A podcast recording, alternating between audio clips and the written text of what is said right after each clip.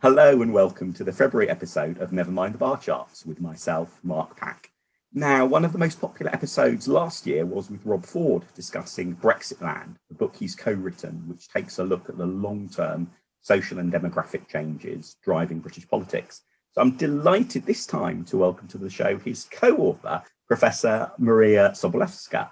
Welcome to the show, Maria. Thank you so much for inviting me. Very exciting. Now, let's start with a re- quick recap of the book for anyone who didn't hear the earlier show or who has heard it, but their memory has faded a little bit. Can you explain the three sort of groups the book breaks the country into and uses to explain changes in British politics? So, the book uh, covers two kind of sorts of big long term changes in post war Britain and the first one is sociological change, so the kind of society in which we live that has changed. And the second part focuses uh, much more about the politics and the political changes. And the three groups you already mentioned are basically the new kind of ideal types of British voters that have emerged as a result of those uh, sociological changes.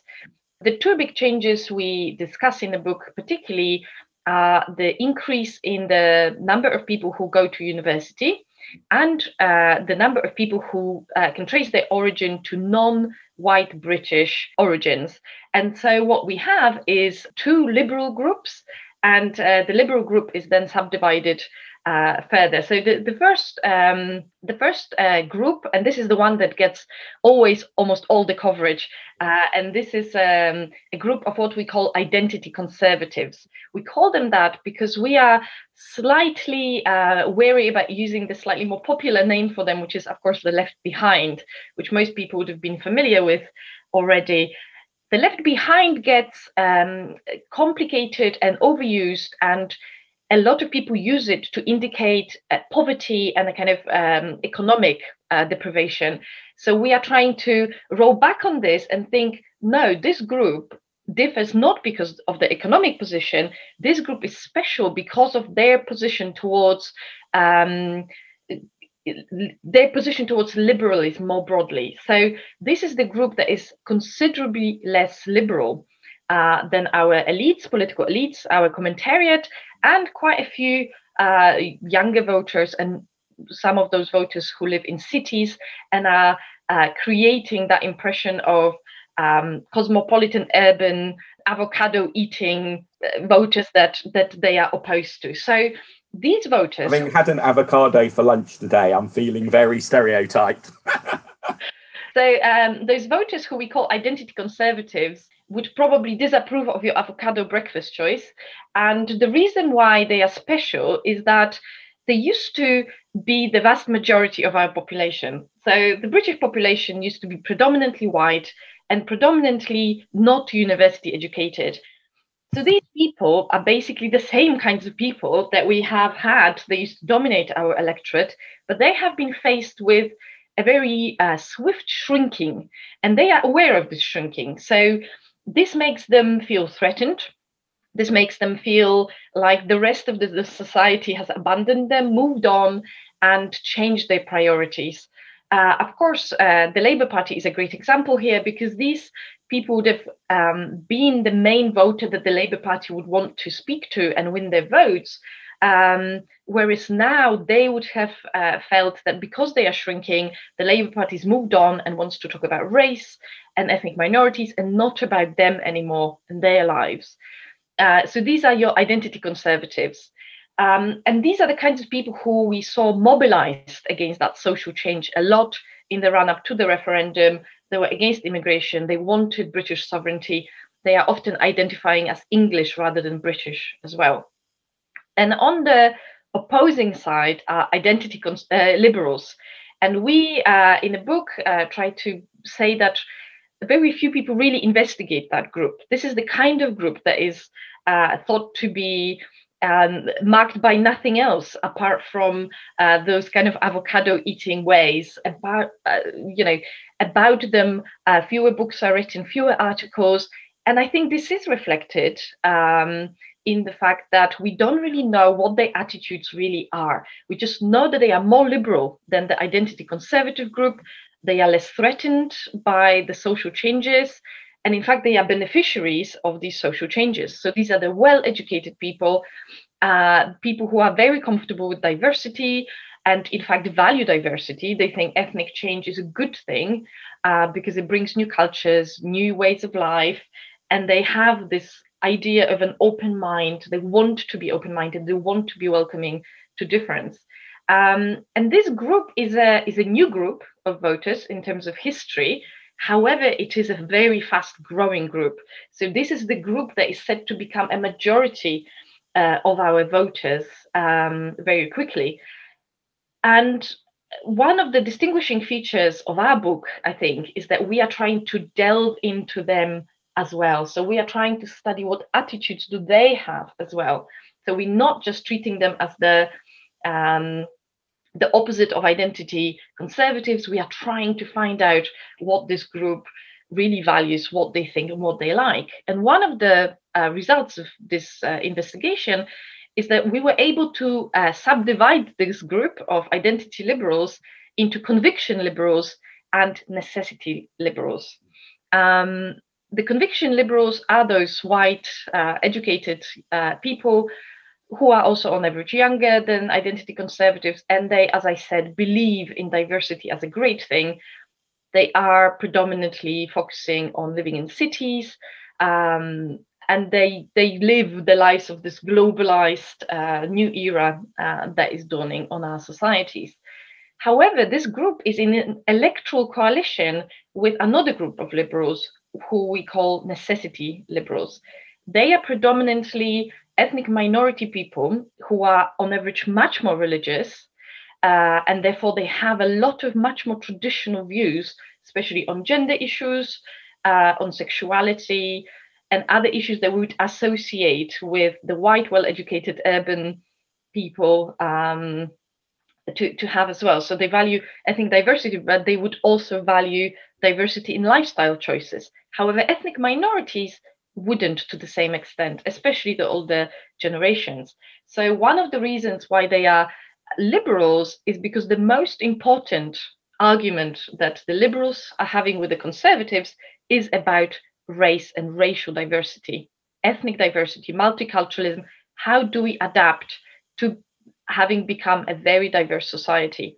And so, one of the most important takeaways of the book, I think, is that this coalition is therefore not forever. It's a coalition of um, of convenience for ethnic minority voters. So as long as our society is arguing about race and uh, equal rights for racial minorities, this would be a coalition. But of course, if we move on from there, they won't necessarily fall on the same side of the um, liberalism equation at all. And we've seen some hints of that even at an earlier stage, I guess, in society's development, with, for example, you know, Donald Trump's relative success with non-white voters in the 2020 US presidential election. Um, and it's something that you know more traditional Republicans have at times managed before. That uh, which Bush it would be George W. Bush, part of his initial political success in terms of being elected as a governor and it's easy it's easy to forget pre 9-11 you know how bush was touting a new form of sort of moderate compassionate conservatism. That as with you know trump in 2020 both of those were in part based on reaching out to ethnic minority voters in the us on a basis of shared cultural values and and to try and break that very strong racial polarization in, in US politics. And I guess it's striking that if even Trump, with all of his policies and his rhetoric, was able to weaken that link between sort of identity and necessity liberals, it feels like that's a link that could be quite fragile in the face of a sort of politically popular I nearly said astute, but let's leave to one side the debate about whether Trump is is astute or not. But certainly, a, you know, a, a, a more successful Republican presidential candidate surely could make even more of that decoupling than even Trump managed. Absolutely, um, and I think it is very important to remember that even when we think about the anti-racism um, debate itself, so leaving aside those issues of, of gender or family values or uh, sexuality and those kind of non-traditional lifestyles even within that debate about racism itself there is a huge division uh, between various ethnic minority generations, but also groups, um, and just simply different ethnic minority people might not agree on what is um, uh, the right solution. And so we um, often, as white people, we just assume that the most extreme anti-racist position would be the one that is the good one. Uh, however, uh, this is very complicated, and a lot of uh, ethnic minorities for example, in Britain, do not believe in institutional racism, as we know from some of the conservative Black um, MPs' comments uh, mm. in the Commons uh, in 2020. Uh, not all ethnic minorities support Black Lives Matter. And in fact, a lot of them, I think, find um, the conviction liberals uh, persuasion that they have to be increasingly more radical on the issues of race as in fact alienating and some of them would uh, feel like they wanted to go into a more individualistic more colorblind um, political options like uh, for example in this country the conservatives and in, the us the republicans.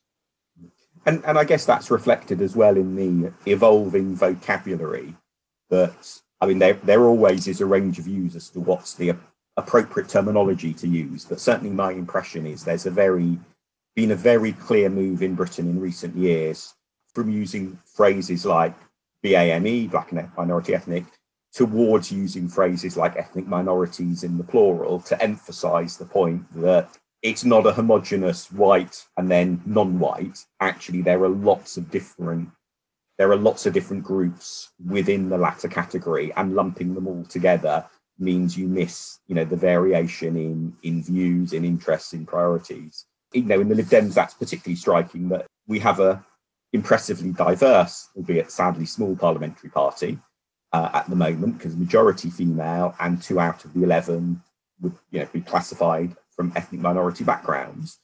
But I think for most ethnic minority communities in Britain, it doesn't particularly feel like you know the Liberal Democrat Parliamentary Party has, as it were, one of their own in it. You know, and, and it really brings home that that, that, that, that it's multiple communities. I suspect, though, as neither of us being from one of those communities, we should maybe move on to an area more, as it were, sort of core to the argument of the book, I think, in many ways, which is just the speed of change. And there were two things that really struck me from sort of early on in the book about how much the country has changed since the 1990s. One was that even at the time of Labour's election victory in 1997, twice as many people had no formal post 16 education qualifications than had a university degree or higher. So twice as many, nothing past 16. And now more people have a degree than no post 16. And that's in the population as a whole. So, you know, that's a huge, you know, huge change. Um, or, or, or also, I think one of the other shocking, really, statistics that you know you quote in the book is that as recently as 1993, over 40% of voters said they supported the idea of the government paying members of ethnic minorities to leave the UK. Mm. And that, yeah, that was in the 1990s. Um, I, I don't know what the current figure is, but uh, I think it's safe to say it would be massively less than 40%. Um, so, uh, in one sense, it, the, the picture your book paints is of a huge sort of liberalising shift in, in Britain since, well, over a consistent period of time, but it's a huge shift even since the 1990s. If you look at British politics, though, from say a Westminster perspective, and you look at the path of politics from the 1990s, it doesn't feel like that's how politics has played out, perhaps particularly in the in the recent decade. So what's what's your take on why there has been this big shift and yet it's not really played through into the Westminster politics story?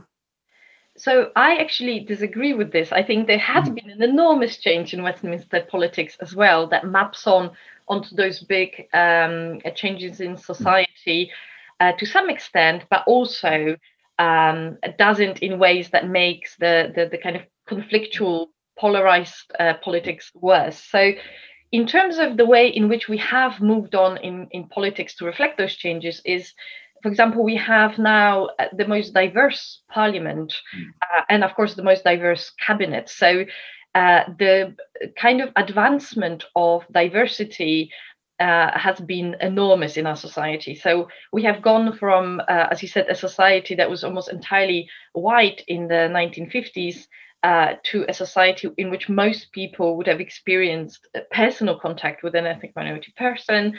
Uh, similarly, with education, we have gone through. Uh, I think last year marks the the first time ever in our history where more than 50% of 18 year olds have applied to go to university. Um, so these enormous changes have actually been reflected in politics and in very many ways, uh, apart from representation. And we know, of course, that the number of um, MPs without any university education has also shrunk very considerably in that same period. Um, but also in a kind of on the ground, in the kinds of things that our uh, political parties are talking about. And this is why, uh, on the one hand, the politics has moved on with the society, but of course, societies, the way they change, uh, they don't change overnight. They change over decades, and the changes that we are experiencing are generational. So all this changing is really happening for young people. And the younger you are, the more different you are, uh, the, the, the more stark the contrast between your lived experience and the lived experience of your grandparents. So, somebody who's born in the 1950s and is still alive and an active member of our electorate will feel that the politics has changed beyond recognition as well as society. Whereas I think from uh, somebody from a much younger generation, and especially from that identity liberal group, looks at politics and says what you just said, which is politics has not changed. We are still, you know, arguing about racism and we have mm. culture wars, etc. And I think that is an impression that we form because of our respective places in society more than actual reality. And I think this is a, a strong point that we're trying to make very strongly in the book is that our entire society is becoming more liberal and we are all changing. Um, it's just because of this generational structure some people are traveling much faster in this direction than others. And we are no longer arguing about paying uh, ethnic minorities to go, uh, and these are air quotes here, it's uh, important to underline, go home.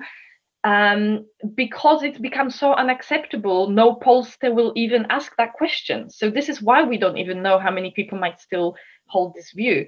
So even the people who are now being accused of um, holding racial, uh, racially conservative views or, or, even straight up and down racist views will not ne- be nearly as racist as somebody in the grandparent generation who was being accused of being racist. And I think that's something that you touch on a little bit in the book, which is very relevant to the continuing debates about you know Britain's relationship with the European Union, for example is that there's a large chunk of society who feels it is more liberal. It might not use the word liberal, but feels it's more tolerant, maybe, than it's, you know, it's the previous generation was, but also then gets very defensive when attacked by succeeding generations for being, you know, bigoted or racist or whatever. And obviously, there definitely are bigots and racists out there.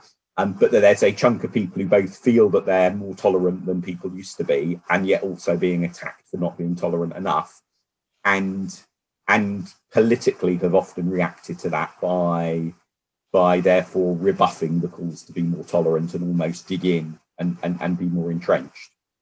Yes, and this is um uh, we talk about um this in terms of social norms in the book because we think this is the reason why people get so emotionally invested in being accused of being a racist. Because uh, in our society the anti-racism norm is extremely widespread. Most people in in fact we present some some data on this. The absolute majority of people uh, both think they are not racist but also think being racist is a very bad thing but we also show in the book that people vary in terms of where they think the line lies so some people will um, uh, try to expand actively uh, the notion what is and isn't racist. Whereas some people think, as you said, I am already not racist. I've already moved uh, from where my grandparents were, from where my parents were. I am so much more tolerant and liberal. What are you doing me saying to me that I am being a racist? And because this argument is about social norms, it is very important to both sides that they are on the right side of the debate.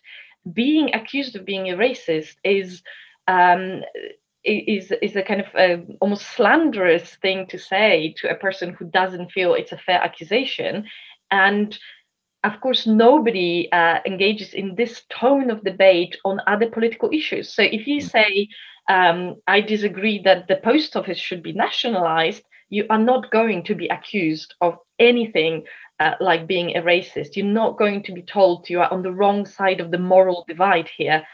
And other uh, kind of issues that we sometimes think of as also identity issues, like, for example, gender, also don't have this similar emotive uh, weight to them. So if you, for example, think that women should stay at home and look after children, you are not going to be subject to such uh, scathing societal judgment as when you say that you think um, minority uh, ethnic people are lazier and that's why they earn less money.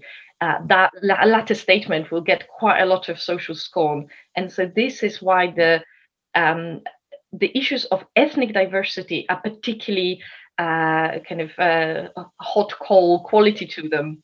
And this is why they underline those divides so strongly. Yeah, I, I suspect the former example that you mentioned would get a fair degree of criticism, particularly on social media. But I definitely take your point about there being something particularly divisive in that sense, where people react particularly strongly, where allegations of racism are involved. I remember although it's a few years back now, when I was at university, um, there was one lecturer who was very bad at remembering people's names. And he went round a group of people in a seminar group at one point, at the beginning of one term. And he sort of, you know, asked each person their name and he would make, he made a little joke, you know, like, oh, okay, you're, James, you're wearing a striped jumper. Always wear a striped jumper, you know, and so on. And so he took, and there was one person who I, in my memory was the one non-white person in, in the group who was uh, a woman from Kenya. And so she was the one, one non-white person in the room and when he came to her he just immediately said that, that's okay I'll be able to remember your name. And people really polarized between on some people being absolutely horrified that this was just you know picking someone out for their skin color was racist and others thinking but of course, you know, if you're trying to remember somebody's name, you know, you remember what's distinctive about, you know, in, in a sense, there is no real meeting of minds to be had on whether your instinctive reaction is that's appalling or no, that is self-evidently sensible. Um, and, and I think that, I guess that's the other element of it. It's not only is thankfully the idea of being racist held in such you know as such a negative thing that people are very angry often if they feel the label is being applied to them when it shouldn't be. Um, but also there are some aspects there which in a sense i mean you could debate and argue you know until the cows came home but are not you know are so much rooted in our gut judgments that there's not really a lot of scope for persuading people to change their views or or, or, or finding common ground, except you know in in the longer term. You know, I I, don't think uh, if you were to try out that example, you know, I gave on a group of people, and you saw how they polarized their actions, I don't think there's any anything pretty much anyone in one group could say to persuade people in the other group even today. Mm. Absolutely, and I do think it's um, an interesting um, uh, thing to think about because I think also in you are describing uh, something that has happened in the past, and this lecturer didn't even think about it. Whereas now, I think one of mm. the hmm. attitudinal changes is that I would have uh, wagered that he would have stopped himself and thought about it. Mm. And one of the attitudes that we do find amongst this group of conviction uh, identity liberals is that they have what we call a motivation to control prejudice. So it doesn't mean that they won't necessarily jump into similar kind of gut feelings about race and people who are of different skin color, different ethnic origin, but they will try to self police those attitudes. And they are very sensitive to where the line lies, and they will be much more responsive, therefore, to the perceived moving of the line into a more kind of expansive way in which more things are now racist than they used to be, then people who simply do not have that internal motivation to try to control their prejudice, they will probably not notice and they will begrudge the line moving quite strongly. And I think, I guess, one other aspect to this may may well be the overall state of the economy. Because I think, you know, in, in your book, you sort of highlight how, for those identity conservatives with more sort of authoritarian, less sort of liberal, tolerant leanings, that the more under threat they feel, you know, there's some evidence, isn't there, that the more under threat they feel, the more hostile they are to people who are in the sort of the out group, who are not you know not like them. And the basic story of you know both this country's economy and many other economies since 2007 is one of a lot of economic pressure on a lot of people in their daily lives and so um, i wonder to what extent you know that's a factor that that, that may have accelerated some of those trends because the 1990s broadly speaking were relatively good economic times. There were definitely, you know, huge problems with poverty and so on, but overall, the economic outlook was improving. And, and then, you know, that carried on through the first part of this century, but came to a resounding halt in 2007. Mm. Yeah, so this is a question which we don't really tackle head on in the book because one of the reasons was that it simply was too much to talk about everything. Um, and we we already have written a very lengthy book. Um, but certainly we spend a lot of time talking about threat and how people find immigration in particular almost um, inevitably uh, threatening. We even use some examples where that immigration uh, did not come from abroad. So we we use uh, a 1930s example of a small town of Banbury, and we only talk about it because there's a very good book about it uh, by, by Margaret Stacey. Um, and the appearance of people who have different customs and they have different accents and they open their own shops has really appended the Banburian politics in a way that is very parallel to what has happened uh, to Britain in response to immigration, first from the uh, kind of uh, countries of the Commonwealth, uh, previous colonies, but also in the early 2000s in response to the Polish and Czech and Slovak uh, migration. So there is something about immigration that isn't about economy so much that people who can be very economically secure and successful can also find influx of others uh, very threatening. But of course, I, I do believe that economy doesn't, um, the economic crisis doesn't help this problem. Um, and one of the reasons I think is because once we have that sense of threat, then others are threatening us. If we find new problems, if new problems arrive, we already have a, a ready made other to blame for those problems.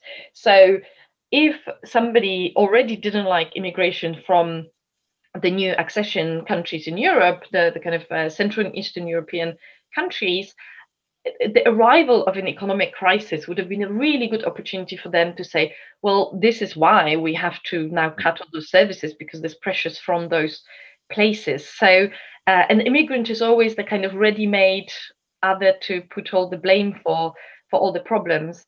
Um, and of course, another issue that is hugely linked to economics, and it was a great regret, in fact, uh, for Rob and I, that we had no space to cover it, is that a lot of um, cities now and university towns, these are the kinds of places that hoover up all of our identity liberals, both ethnic minority, so the necessity liberals uh, predominantly uh, live in cities and congregate there, um, but also the young uh, conviction liberals, the uh, more educated people leave wherever they were from and they mass migrate to cities and other places that have universities and knowledge economy in them.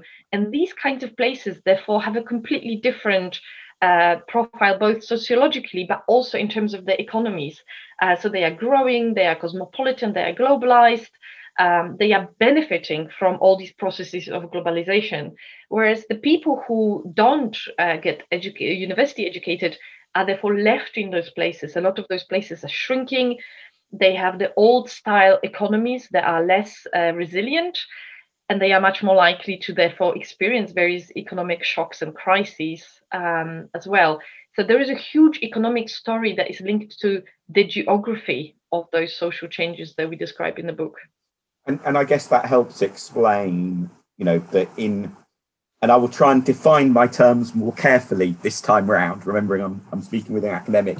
If you look at, um, you know, the European referendum result, the 2019 election result, and indeed the path the Conservatives have taken with their last two leadership elections, those are not, that's not an obvious quartet of results that points towards a country with underlying, you know, movement towards liberalism.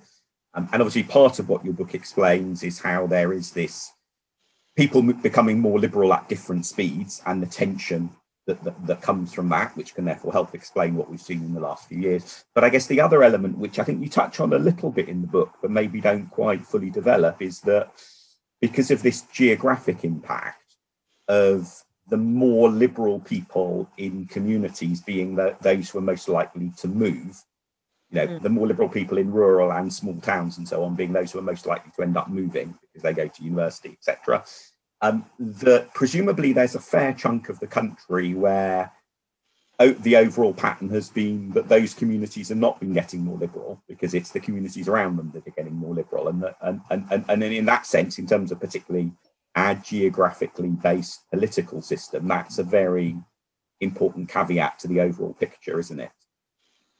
Yes, I would still argue they are, are, probably getting more liberal still because of simply a generational replacement mm. processes, right? So the people who were the least liberal are kind of slowly departing us, and um, the younger generations, even if they don't live in a particularly uh, ethnically diverse area, they will still see a much more diverse Britain through the television, the, the kind of early education, the kinds of values that are being given are are still much more liberal than the ones that the parents and grandparents would have been growing up with. But absolutely, as I said, we uh, see those two trends of education and diversity uh, absolutely concentrate in, in certain geographical areas. And as a result, we have this um, huge area where a lot of seats in terms of our constituencies are still very much uh, playing to the to the kind of old uh, rule books, and they are not only uh, is it a, a, a, kind of gives the political party something to really have to think about because now they have to win those very different types of seats, right? They have to win those extremely globalized, diverse, uh, cosmopolitan seats with lots of educated people, but they also have to uh, win those seats that have um, a lot of uh, identity conservatives, uh, sh- often shrinking and aging populations, and uh, completely different economic troubles. Uh, but another thing that's happening is that political parties are getting fewer and fewer of the kinds of people who can represent the second type of area um, properly. So, one of the things that we discuss in the book is that our MPs have become much more educated and much more liberal than the society at large. So, if we are talking about the different speeds with which people liberalize, then our political elites are the speediest of all.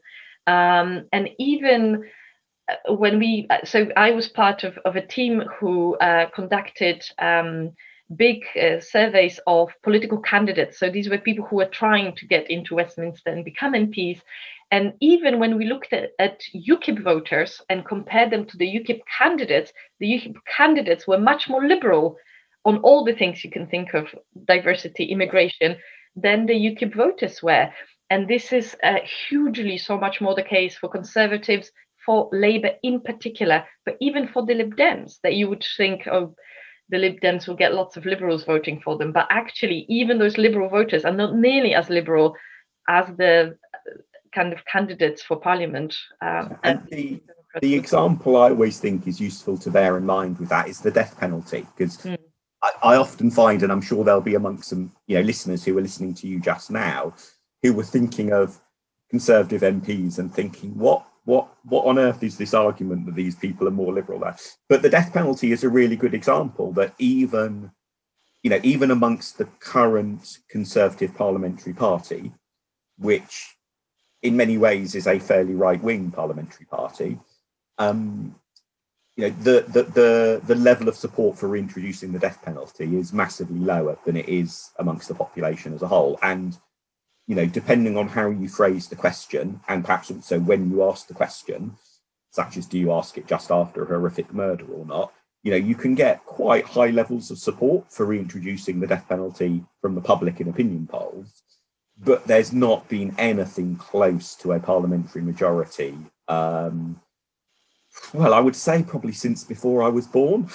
Certainly for a very, you know, and so in that sense, there is a huge difference, and it's a difference even among in you can see even in the ranks of conservative MPs. But but I wonder also if if there is a, a, a point here which is maybe clearer in US political geography and less so in UK political geography, that in the US it's become almost received wisdom in the last few years that the basic political geography of the country benefits the Republicans over the Democrats. Mm-hmm. And that although the Democrats, for example, have won the popular vote in seven of the last eight US presidential elections, it's not a Democrat dominated country in the way that you might expect if that was the one voting figure you knew about the US. And that's partly to do with the distribution of the you know Republican Democrat votes and where the political boundaries are drawn and how that therefore means you know the Republicans can can win control of the Senate with a minority of the votes and, and so on.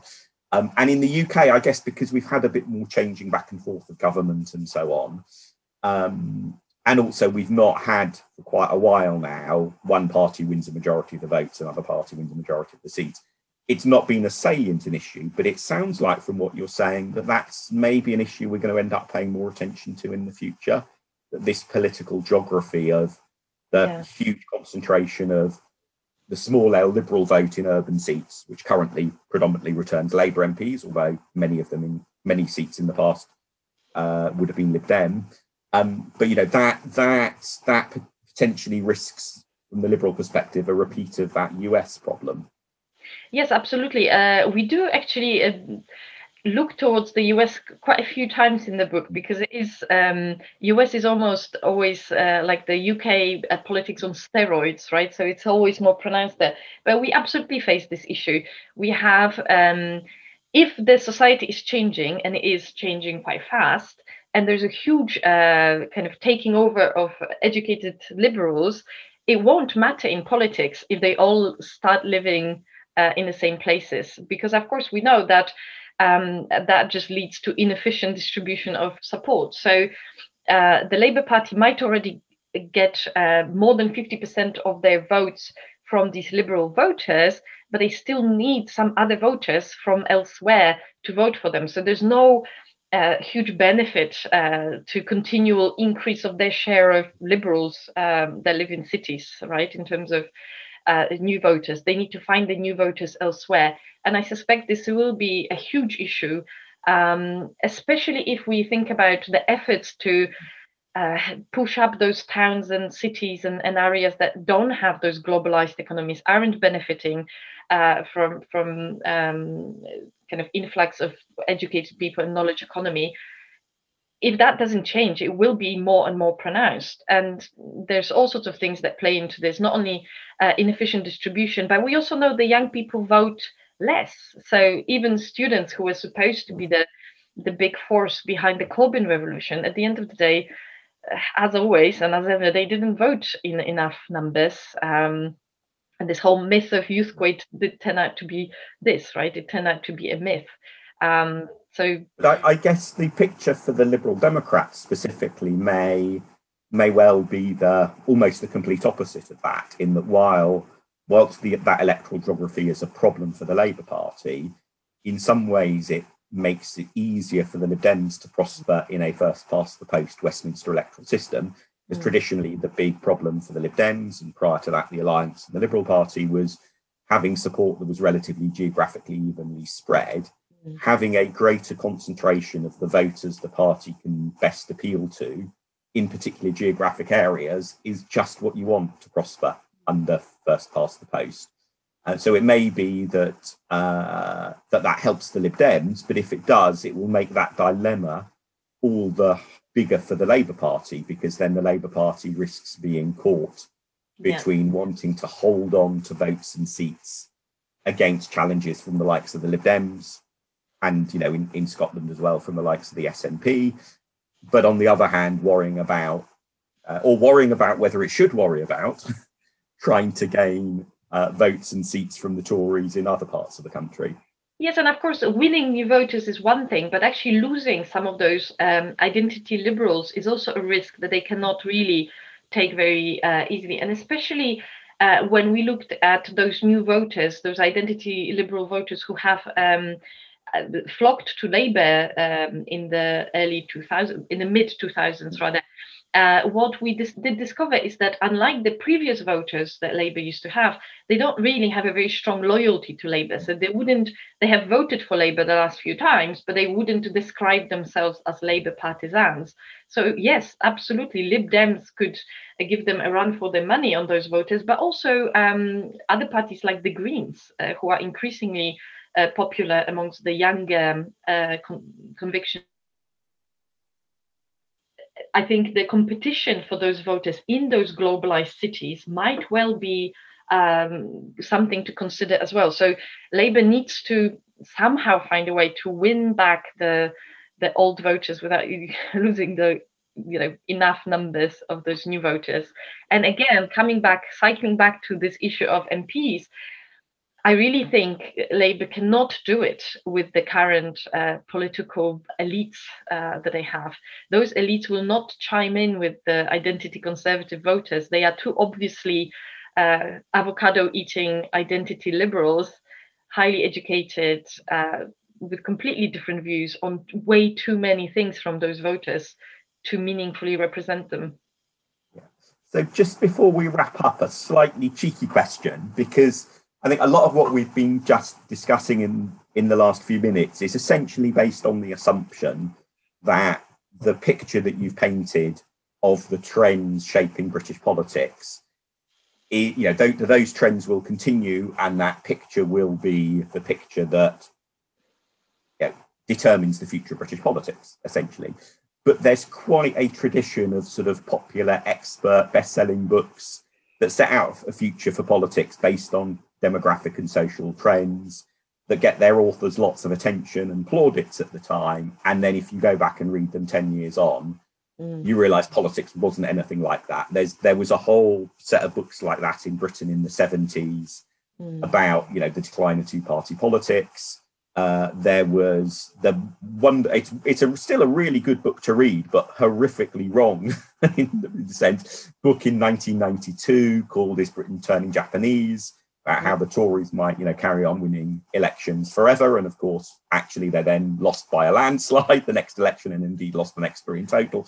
There's, you know, as we've used the example of the US, there have you know been books like, you know, the New Democrat Majority, which you know never panned out and so on. So, mm. slightly cheeky question: How confident or how scared are you that that that your book isn't, in that sense, going to mm. suffer the same fate? That in ten years' time, it will be, oh yeah, you know, feel quite pleased that I, you know, wrote that book that lots of people really liked at the time, but you end up then with a decade's worth of work trying to explain how politics turned out differently.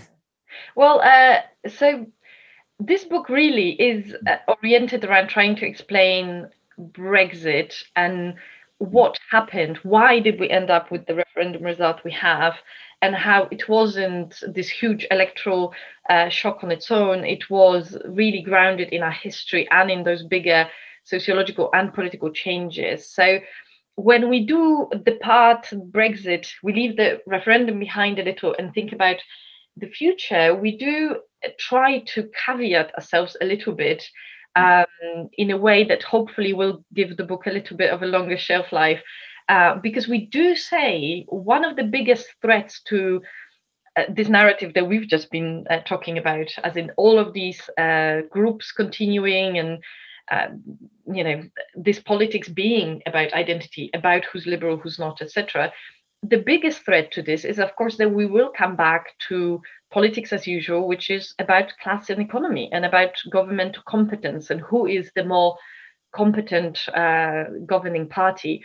And in fact we think that's quite likely um, uh, mostly because the british political party system has been built around that um, and even though we know from history of liberals, for example, that it can change and we can have those big upheavals of party system in this country, it is not the likeliest scenario. So, in fact, it could well be that COVID, uh, for example, will give us this kind of crisis of, you know, how did conservatives do in handling the pandemic? And after the dust settles, it turns out voters decide that Labour would have done better, and it will all become about who will do best with NHS. So we're not really trying to say we will definitely continue down this path, but we are explaining.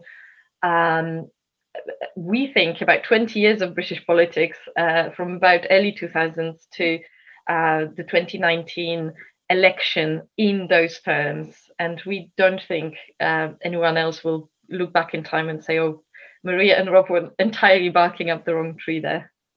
But even if new trends come along, the trends will still explain what's happened in recent years. Uh, I've just taken a look. I won't quote the final sentence of the book, so no spoilers for readers who haven't haven't yet read it. But uh, but I, I, did notice your final sentence uses the verb may rather than will or shall. So you you, you very wisely end on a slightly caveated note. but finally, if anyone has found this discussion interesting or you know enjoys reading your book and would like to know more about these sorts of topics, is there anything in particular you would recommend to listeners? So one of the uh, big things that plays an enormous part in our story, but we haven't actually had the time to really discuss, is this role of the British Empire. And so I have not, I can't say I've finished it, but I have started and I'm very impressed with Empireland uh, by Satnam Sanghera. And I think if we need to understand our society the way it is now, we definitely need to start with the empire and the immigration that came from it and the attitudes it's given us. And I think that's a very under under understood and under thought about um, uh, part of the story. Yeah, one thing I, which I you know learned completely afresh, you know, from from re- reading your book was actually the importance of the concept of empire in setting the framework for immigration and citizenship policy in Britain in the 1940s after the Second World War and the huge legacy that that had. You know, one can only really explain what happened in the 60s and 50s based on the framework that was created in the 40s and you can only understand that if you understand you know that sense of continuing sense of empire in Britain's ruling classes in, in the 40s. So yeah, I've, I've I've heard that book recommended. I've not yet read it myself, but I can heartily endorse at least the theory of saying that's a definitely one that people should read. So I will include links to that as well as, of course, Brexitland in the show notes. Um, but thank you very much for your time, Maria. It's been absolutely fascinating. Listeners can find Maria on Twitter at Prof Sobolewska. So that's at P R O F S O B O L E W S K A. Myself at Mark Pack and this podcast at Bar Chart Podcast. And if you like listening, please do tell others about this podcast and give it a rating or review in your favorite podcast app. Thank you until next time.